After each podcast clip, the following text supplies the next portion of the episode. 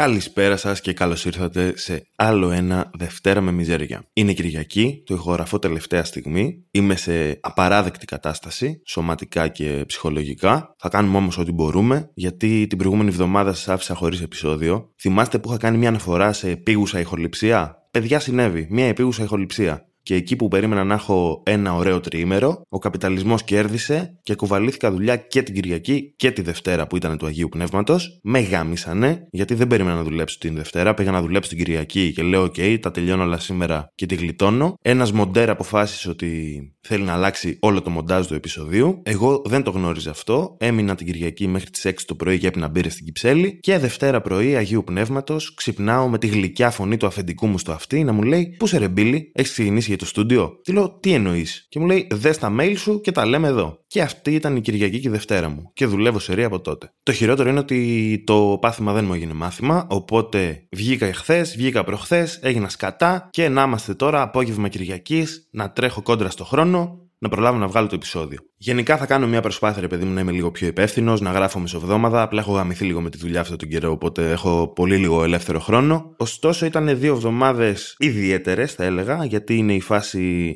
work hard, play hard, που λένε οι νεοφιλελέ φίλοι μου, που περνάνε όλη τη βδομάδα να τους γαμάνε στη δουλειά και Παρασκευή, Σάββατο λιώνουν στις κόκκες και τα ποτά. Οπότε ήταν μια ιδιαίτερη εβδομάδα. Ήπια λίγο παραπάνω από όσο πίνω συνήθως. Και ειδικά χθες, παιδιά, γαμήθηκα. Είχε πάρτι για τα 3 χρόνια το αγαπημένο μου μαγαζί που αράζω, το Binge and Hops στα Άνω Πατήσια. Και βγάλανε και μια δική τους μπύρα για να το γιορτάσουν μαζί με την Αλέα, την οποία νομίζω θα την κάνουμε review την επόμενη εβδομάδα. Θα πάω να πάρω και ένα κουτάκι, γιατί χθες την έπινα βαρέλι. Και θα την τσεκάρουμε εδώ παρέα. Είναι πολύ ωραίο μπυράκι. Ανυπομονώ να την ξαναπιώ για το review. Αυτό για το οποίο δεν ανυπομονώ καθόλου είναι η σημερινή μπύρα, παιδιά, γιατί δεν θέλω καθόλου να πιω μπύρα. Ήπια πάρα πολύ μπύρα αυτές τις μέρες, δεν αντέχω. Θα το κάνω άλλη μια θυσία για την τέχνη του podcasting, για εσάς, αλλά να ξέρετε ότι αυτή την μπύρα την πίνω για εσάς, δεν την πίνω για εμένα. Δεν έχω καμία όρεξη να την πιω. Επίσης αυτή την εβδομάδα, επειδή έβγαινα, ρε παιδί μου, συνέχεια ήμουνα στη γύρα, με γαμίσανε στις τράκες, μου παίρνανε τσιγάρα όλοι για κάποιο λόγο. Ακόμα και άτομα που είναι φανατικοί αντικαπνιστές αποφάσισαν να καπνίσουν μόνο και μόνο για να καταστρέψουν εμένα οικονομικά. Και ένας από αυτούς τους καριόλιδες, τον οποίο δεν κατάφερα να εντοπίσω για να ταυτοποιήσω τον ένοχο, μου παίρνε φιλτράκια κάθε φορά από άλλη μπάρα. Μου έκανε μπουρδέλο τα φιλτράκια μου. Και λέω, ρε φίλε, δεν έχεις λίγο σεβασμό για τον άνθρωπο που σου δίνει τσιγάρο? Βλέπεις ότι, ρε φίλε, έχω τα φίλτρα μου τακτοποιημένα, όλες τις μπάρες γεμάτες και παίρνω μόνο από μία. Και μου κάνεις τράκα. Οφείλεις να σεβαστείς, ρε μαλάκα, πώς διαλέγω εγώ να τακτοποιώ τα φιλτράκια μου. Αν μπαίνεις μέσα στο σπίτι μου και με βλέπεις με το βρακί, θα βγάλεις το παντελόνι σου, φίλε. Σε αυτό το σπίτι δεν φοράμε παντελόνια. Είμαστε με το βρακί όλη μέρα. Έτσι οφείλεις να κάνεις κι εσύ. Εδώ είναι το σπίτι μου, φίλε, δεν είναι η στέγη μου. Αυτά είναι τα φιλτράκια μου. Θα σεβαστείς το minimum level OCD το οποίο έχω και θα πάρεις από την ίδια γαμομπάρα, ρε φίλε. Και επειδή το παρατήρησα αυτό, ο τύπος με είχε γαμίσει, έτσι, γιατί είχε πάρει 15 φιλτράκια, είχε αδειάσει όλες τις μπάρες του καριόλης. Σε ένα βράδυ. Κανένας σεβασμός, παιδιά. Κανένας σεβασμός. Έχει χαθεί η τυπική ευγένεια από τον κόσμο, παιδιά. Τελείωσε. Θυμάστε τι λέγαμε στο προηγούμενο επεισόδιο? Ίσως να είχε δίκιο τη Λιβεράς τελικά. Πέρα από όλα αυτά όμως, πέρα από τις γύρες και τη δουλειά, είπα να πάω και μια βόλτα από το πεδίο του Άρεως, γυρνώντας από τη δουλειά ένα βράδυ που είχα ξεμείνει μέχρι τις 10 η ώρα το βράδυ. Είπα να πάω από το πεδίο του Άρεως που έχει αυτή την έκθεση που κάνει στέγιονάση, νομίζω έχει κουβαλήσει αυτές τις μαλακίες. Μια έκθεση που λέγεται Πλάσματα, η οποία είναι σαν digital, διαδραστική, κάτι μαλακίες τέλος πάντων. Παιδιά, είναι. Δεν μπορώ να το περιγράψω, αλλά ταυτόχρονα δεν θέλω να σας πω κιόλας πάντα να το δείτε κι εσείς. Έχουν βάλει κάτι οθόνες, έχουν βάλει κάτι LED wall να πούμε εκεί πέρα, παίζουν κάτι τρύπη πράγματα, γιατί λένε, όπα, πολλά χρόνια είχε να πάρει κάποιος ναρκωτικά στο πεδίο του Άρεως. Ας επαναφέρουμε λίγο την τρύπη φάση εκεί που ανήκει. Και πήγα, παιδιά, περπατώ από εδώ πέρα και έβλεπα τα εκθέματα και λέω, τι μαλακίες είναι αυτές, ρε φίλε. Είναι αυτή η τέχνη που φτιάχνεται από άτομα των καλών τεχνών και απευθύνεται αποκλειστικά σε άτομα των καλών τεχνών. Δεν ενδιαφέρει κανέναν άλλον. Και πήγε και μου το κότσαρες μέσα στη μέση του πεδίου του Άρεως. Άσε με, ρε μαλάκα, να πάω να πιω την πύρα μου, να κάνω τσιγάρο μου. Πάντο παραδίπλα, ξέρω εγώ, βάλτο αλλού.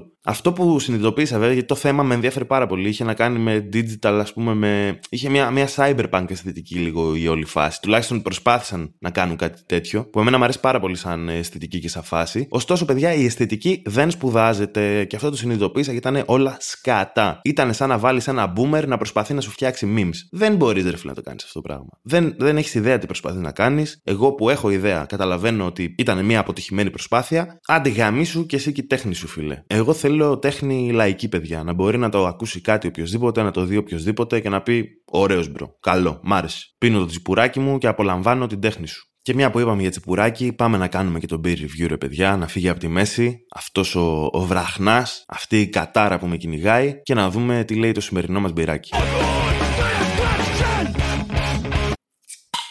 Σήμερα λοιπόν πίνουμε την It's A Kind of Magic από την Notos Brewery στο Ηράκλειο Κρήτης. Είναι ένα ζυθοποιείο το οποίο δεν έχω ξαναδοκιμάσει ποτέ. Είναι μια μπύρα την οποία δεν έχω ξαναδοκιμάσει ποτέ. Είναι μια IPA στα 65 IBU, άμα θυμάστε, τις πικρικές μονάδες που λέγαμε την προηγούμενη φορά. Και 6,7% αλκοόλ. Δεν μας έφταναν όλα τα άλλα, θέλαμε και πιο ψηλό αλκοόλ σήμερα, έτσι. Την έχω αυτή την μπύρα στο ψυγείο εδώ και 2 εβδομάδες και σήμερα βρήκα να την πιω. Πάμε να τη δοκιμάσουμε όμως, να δούμε τι γίνεται. Λοιπόν, αρχικά στη μύτη μου βγάλε πολύ έντονα βίνι και λιγότερο λυκίσκο. Έχει μια γλύκα δηλαδή στην μυρωδιά της, και όταν την ήπια μου βγάλε έτσι αρκετά έντονα μέλι για κάποιο λόγο. Μια τέτοια γλύκα. Δεν είναι γλυκιά μπύρα όμως, δηλαδή ισορροπείται αρκετά με τους λυκίσκους και την πικράδα της. Είναι λίγο αδιάφορη, θα τολμήσω να πω. Αλλά ευχάριστη. Είναι ωραίο μπιράκι, ισορροπημένο, δεν έχει κάτι off, κάτι λάθος. Έχει μια έτσι κάπως περίεργη επίγευση, αλλά τίποτα τρελό. Απλά είναι μια IPA, παιδιά. Δεν έχει κάτι που να πω ότι φίλε μου αυτή η μπύρα γαμάει και δέρνει. Ωστόσο και αυτή, όπως και η προηγούμενη μπύρα, είναι πολύ προσβάσιμη οικονομικά. Δηλαδή την μπύρα νομίζω 3,40, 3,50, κάτι τέτοιο. Οπότε για τα λεφτά της είναι πολύ decent μπιράκι. Και αυτή θα πω ότι είναι μια έτσι summer μπύρα ευχάριστη, ισορροπημένη σε όλα της. Θα την έπινα πολύ ευχαρίστως ξανά. Απλά δεν έχει κάτι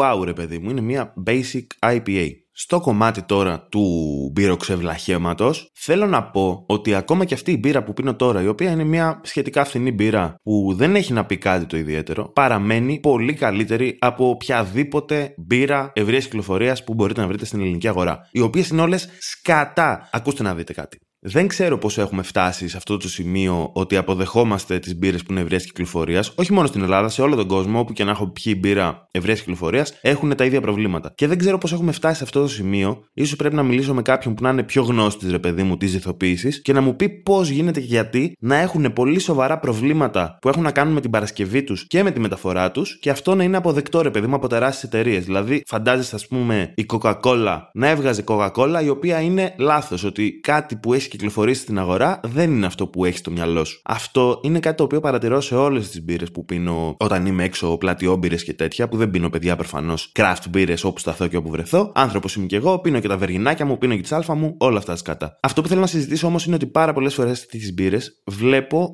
πράγματα τα οποία είναι ξεκάθαρα λάθη που έχουν γίνει κατά την ζυθοποίηση, κατά την ζύμωση, κατά τη μεταφορά ακόμα που αλλοιώνεται το τελικό προϊόν. Και είναι κάποια ψιλοφίξ πράγματα που τα καταλαβαίνει οποιοδήποτε στη γεύση, απλά άμα δεν ξέρεις να τα αναγνωρίσεις, δεν καταλαβαίνεις ότι αυτό που πίνεις είναι κάτι λάθος. Όπως είναι για παράδειγμα η μεταλλική γεύση, ή η γεύση σιδήρου, όπως είναι η γεύση που έχει το αίμα, ρε παιδί μου, που πίνω πολύ συχνά αίμα, οπότε μου είναι μια γνώριμη γεύση.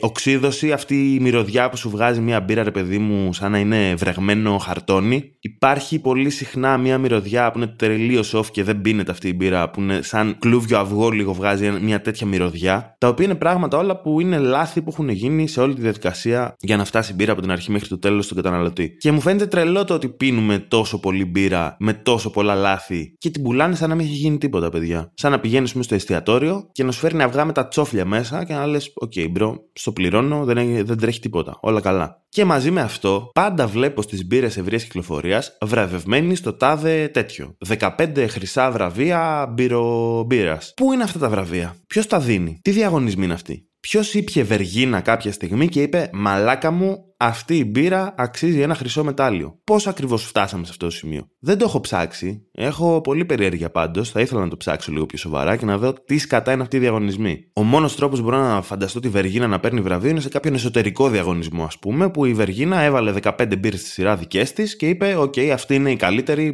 παίρνει 15 βραβεία. Φανταστείτε τι σκατά είχαν οι άλλες μέσα. Ας φύγουμε όμως από τον peer review, πάμε να ακούσουμε λίγα λόγια για τον άνθρωπο που αυτή τη βδομάδα με πλήρωσε διπλά λεφτά για να βγάλω ξανά επεισόδιο και να παρουσιάσω την εταιρεία τους σε εσάς.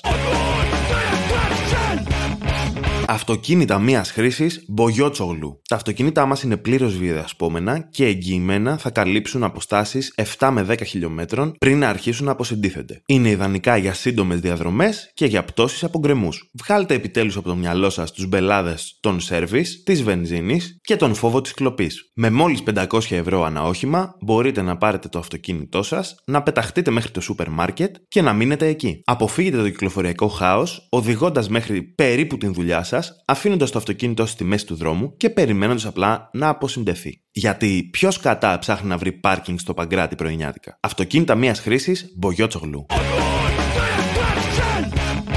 Εν τω μεταξύ, συνεχίζω και πίνω την πύρα ψυχαναγκαστικά, ενώ δεν αντέχω άλλο, παιδιά. Αλλά εδώ αυτό το σπίτι έχει δύο κανόνες. Το σπίτι του Billy G έχει δύο κανόνες μόνο. Είναι ένα ελευθεριακό σπίτι, εκτός από αυτούς τους δύο κανόνες. Αν ανοίξει μπύρα, την πίνουμε ολόκληρη και κυκλοφορούμε μόνο με τα βρακιά. Αυτά τα δύο πράγματα, παιδιά, ισχύουν μέσα σε αυτό το σπίτι. Όλα τα άλλα επιτρέπονται. Δολοφονίες, κανιβαλισμός, ό,τι θέλετε. Αλλά μην δω μπουκάλι που να έχει μέσα μπύρα και σηκώνεσαι να φύγεις και μου λες γεια σου, Billy, τα λέμε. Όχι, δεν λέμε τίποτα, φίλε. Κάτσε πια στην πύρα σου με το ζόρι και μετά θα φύγεις. Χθες που λέτε, παιδιά, ήμουνα στον ηλεκτρικό, περίμενα απ' έξω να έρθει και είδα δύο παιδάκια, 14-15 χρονών, δεν ξέρω πώς ήταν, ένα ζευγαράκι, ένα συμβατικό straight ζευγαράκι, ένα αγοράκι και ένα κοριτσάκι. Και παιδιά, τα παιδάκια κάνανε αυτό που κάνουν τα παιδιά στην ηλικία, φιλιόντουσαν σαν να προσπαθούν να αφαιρέσουν ο ένας την κάτω γνάθο του άλλου. Και τους κοιτούσα έτσι και θυμήθηκα, ρε παιδί μου, τι ωραία που ήταν τα χρόνια που ήμασταν πιτσιρικάδες, τότε που ακόμα είχα συναισθήματα. Τι ωραία εποχή, ρε φίλε, που γλυφόμουν κι εγώ σε πάρκα και αλάνες, να πούμε, σαν να μην υπάρχει αύριο, και νόμιζα ότι υπάρχει έρωτας και αγάπη.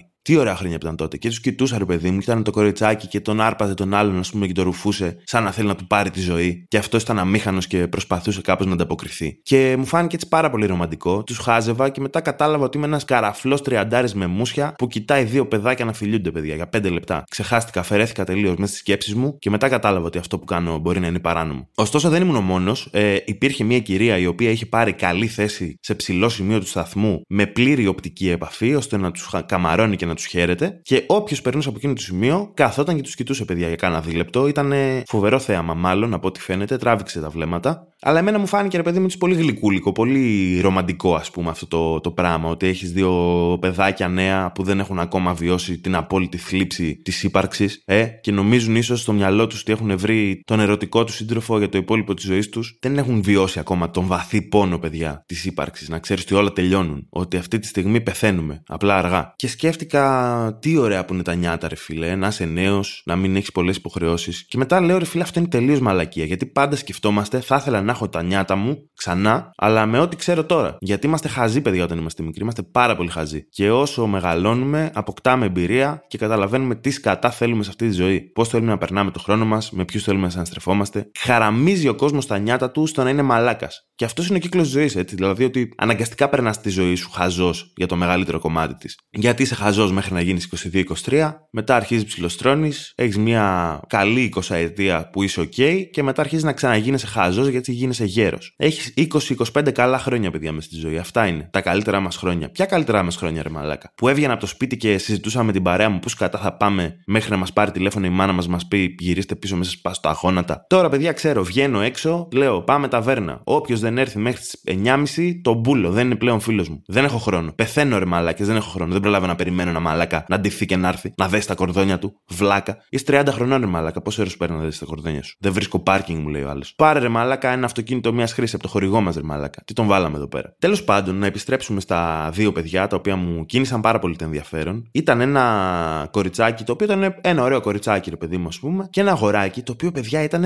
ο φλόρος της τάξης. Ήταν έτσι μπουλούκος, με μαλλί Playmobil, γυαλάκια, πολύ ενδιαφέρουσα φυσιογνωμία, μου θύμισε τον εαυτό μου βασικά, όπως ήμουνα τότε. Και το κοριτσάκι ήταν ένα ωραίο κοριτσάκι, ας πούμε, με attitude λίγο πιο αλυτικό, όπως την έκοψα, έτσι πιο αλανάκι. Και τον είχε πάρει, παιδιά, και δεν τον άφηνε τον Καριόλη. Και λέω, τι έχεις κάνει, ρε Καριόλη, εκεί πέρα? Πώς τα κατάφερες? Με αυτά τα μούτρα. Και εγώ τα ίδια μούτρα είχα, ρε μαλάκα. Τι έκανα λάθος? Τι πήγες στραβά στη δική μου ερωτική ζωή όταν ήμουν πιτσιρικάς? Και τι δεν πήγε, έρχομαι να απαντήσω εγώ ο ίδιος. Ό,τι μπορούσε να πάει στραβά, πήγε στραβά, παιδιά. Αφήστε τα. Ήταν σκατά εκείνα τα χρόνια. Αλλά είδα αυτό το πιτσιρικάκο και λέω, φίλε, για όλους υπάρχει ελπίδα. Δεν ξέρω τι σκατά κάνει, δεν ξέρω ποιο είναι το μυστικό του. Μπορεί να είναι πολύ καλό στη γεωγραφία, ας πούμε, που από ό,τι λένε τελευταία είναι και πολύ cool. Δεν ξέρω τι σκατά έχει κάνει ο Μαν, αλλά τα έχει καταφέρει ήδη από τα 15 του. Εγώ είμαι 30 και ακόμα παλεύω. Αλλά αυτό έτσι που με συγκίνησε περισσότερο, ρε παιδί μου, είναι το attitude που έχουν τα μικρά παιδιά, οι έφηβοι, ξέρω εγώ, ως προς τον έρωτα. Δηλαδή που πιστεύουν ότι θα βρουν έναν άνθρωπο και θα συνεννοούνται σε όλα, δεν θα μαλώνουν ποτέ, θα κάνουν για πάντα σεξ. Ότι όλα θα είναι όμορφα στη ζωή τους. Και λέω, παιδιά, δεν είναι καθόλου έτσι. Δεν θέλω να τους το πω. Δεν θέλω να τους σποϊλάρω την εμπειρία, πώς είναι τα πράγματα στην πραγματικότητα. Ότι φτάνεις 30,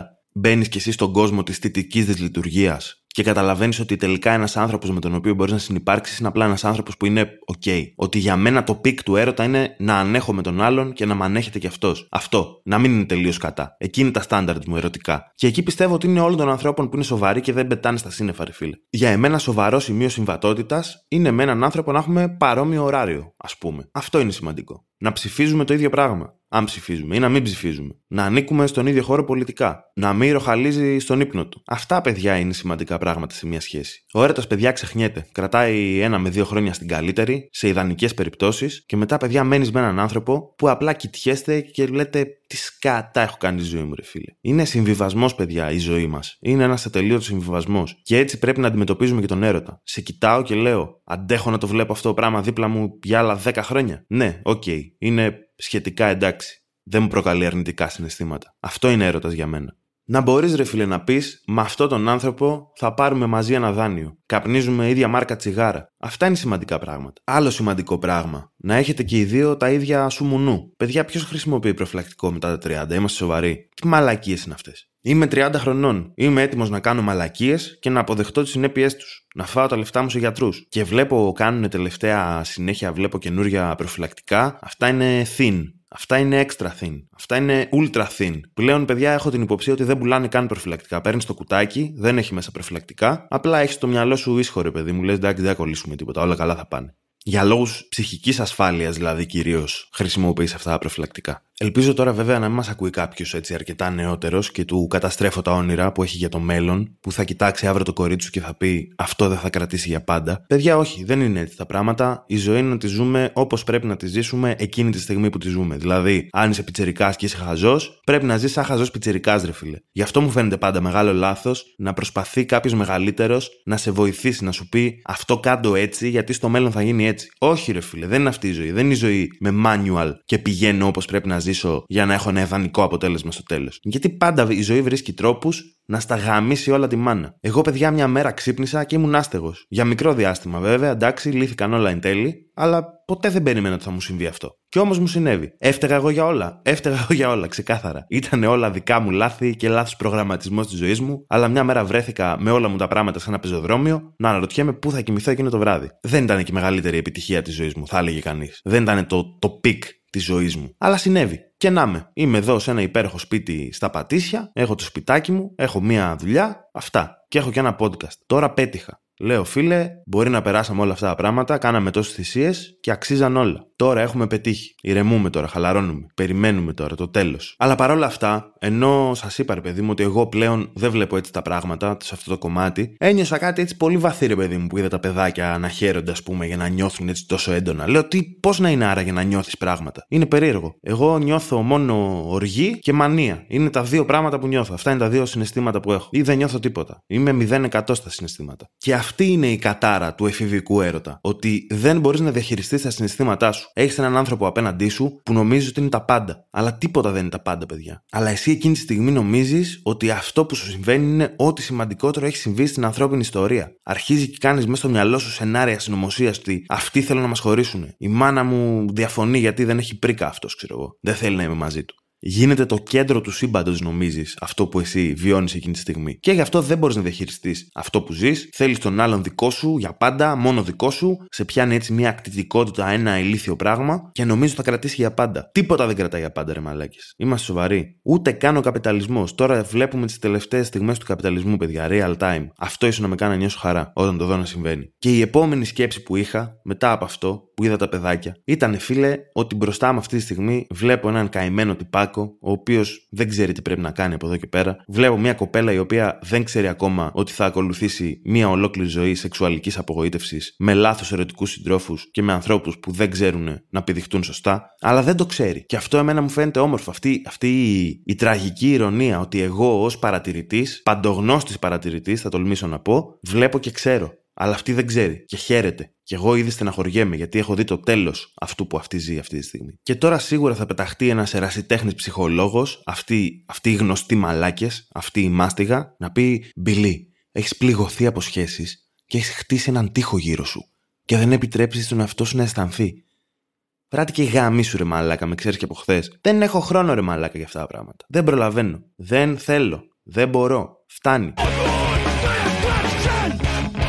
Αλλά για να μην βουτυχτούμε πάλι στο βούρκο της μιζέριας και της απεσιοδοξίας, να δώσουμε μια ευκαιρία στον έρωτα, να σας προτείνω μια ταινία η οποία μου άρεσε πάρα πολύ, την απόλαυσα, είναι τα μάμ για θερινό κινηματογράφο, να πάτε να τη δείτε, είναι τα Μαγνητικά Πεδία του Γιώργου Γούση, αν λέω σωστά το όνομα, για την οποία ταινία έφτιαξα ένα εξαιρετικό meme, το οποίο και μοιράστηκε στο Instagram του ως σκηνοθέτης, το οποίο με τιμάει πάρα πολύ. Είναι ένα πολύ ωραίο ταινιάκι οπτικά αρχικά, να ξεκινήσω από το τεχνικό κομμάτι, ότι είναι πάρα πολύ όμορφη ταινία στο μάτι. Εμένα τουλάχιστον μου άρεσε, ταιριάζει την αισθητική μου, αυτό που έχει κάνει ο σκηνοθέτης. Έχει εξαιρετικά παίξηματα από τους πρωταγωνιστές, η Ελένη Τοπαλίδου και ο Αντώνης Τσιωτσιόπουλος. Δεν τα πάω καλά με τα ονόματα, παιδιά, sorry. Πολύ ωραία παίξηματα, φοβεροί χαρακτήρες, ρε παιδί μου. Γενικά είναι ιδιαίτεροι χαρακτήρες και οι δύο. Κυρίως ο χαρακτήρας της Ελένης Τοπαλίδου. Και είναι ένα ταινιάκι πολύ ρομαντικό, ας πούμε, τρυφερό, γλυκό, χωρίς να είναι μια στερεοτυπική ερωτική ιστορία, ρε παιδί μου. Είναι ένας κάπως γεροντοέρωτας, ας πούμε. Αυτή η προσπάθεια που λέω να βρει συντροφικότητα. Συνολικά δηλαδή είναι μια ταινία που την απόλαυσα από την αρχή μέχρι το τέλος. Είχε κάποιες πολύ δυνατές σκηνές, είχε λίγο χιουμοράκι ενδιαφέρον να σε κρατάει. Είχε μια τάκα με την οποία ένιωσα την απόλυτη ταύτιση, τη λάτρεψα, που λέει κάποια στιγμή το Παλίδου: Περισσότερο υποφέρω παρά βαριέμαι. Και είπα: OK, αυτό είναι κάτι το οποίο λέω κάθε μέρα στη ζωή μου. Και είναι μια ταινία που ακούστηκε γενικά πάρα πολύ τον τελευταίο καιρό. Την έχω δηλαδή δει σαν πρόταση σε πάρα πολλά διαφορετικά site και τέτοια. Και την προτείνω κι εγώ. Είναι λίγο love it or hate it, δηλαδή πιστεύω ότι κάποιος που δεν γουστάρει αυτό το στυλ σινεμά σίγουρα θα την μισήσει. Αλλά πιστεύω οι περισσότεροι που ασχολούνται και γουστάρουν θα την λατρέψουν. Έχει γίνει και μια τρελή αντιπαραβολή με το Φθηνά Τσιγάρα για κάποιο λόγο. Δεν κατάλαβα ποτέ γιατί. Απλά επειδή είναι δύο ταινίες με δύο ανθρώπους που ψιλοσυζητάνε και κάτι έχει να κάνει με καλοκαίρι και είναι και ταινίες για θερινό. Αυτό. Δεν έχουν κανένα κοινό, παιδιά, απολύτως. Και το πιο σημαντικό, σε αυτή την ταινία δεν συμμετέχει ο Ρένος Χαραλαμπίδης. Δηλαδή, δόξα τω Θεώ, τι να πω. Αλλά γενικά την βάζω μαζί με όλες αυτές τις ταινίες των τελευταίων χρόνων που, παιδιά, πραγματικά θεωρώ ότι πάνε μπροστά το ελληνικό σινεμά, που είναι ένας χώρος με πάρα πολλές δυσκολίες. Δηλαδή, πραγματικά το να κάνεις σινεμά στην Ελλάδα πιστεύω είναι από τα πιο δύσκολα πράγματα. Και είναι και ένας χώρος με τον οποίο έχω μια επαφή, ρε παιδί μου, λόγω δουλειάς και βλέπω λίγο από μέσα πόσο δύσκολο είναι να ξεκινήσεις ένα project, να κάνεις ό,τι καλύτερο μπορείς τεχνικά, ας πούμε, και να κάνεις κάτι ιδιαίτερο, γνωρίζοντας ότι κατά πάσα πιθανότητα δεν θα πάρεις ποτέ λεφτά από αυτό το πράγμα. Δηλαδή, ότι οικονομικά, ας πούμε, οι συνθήκες είναι για τον μπούτσο. Anyway, εγώ λέω πάντα να τη δείτε, να στηρίξετε λίγο ελληνικό κινηματογράφο για να συνεχίσουμε να βλέπουμε τέτοιες ταινίες. Αυτά για αυτή τη βδομάδα. Παιδιά, ελπίζω να με ανεχτήκατε σε αυτό το μεθυσμένο χαγκοβερικό παραλήρημα κακής διάθεσης που έχω. Ελπίζω την επόμενη εβδομάδα να είμαι καλύτερα. Σας φιλώ και τα λέμε την επόμενη Δευτέρα. Εσύ, μ' ακούς?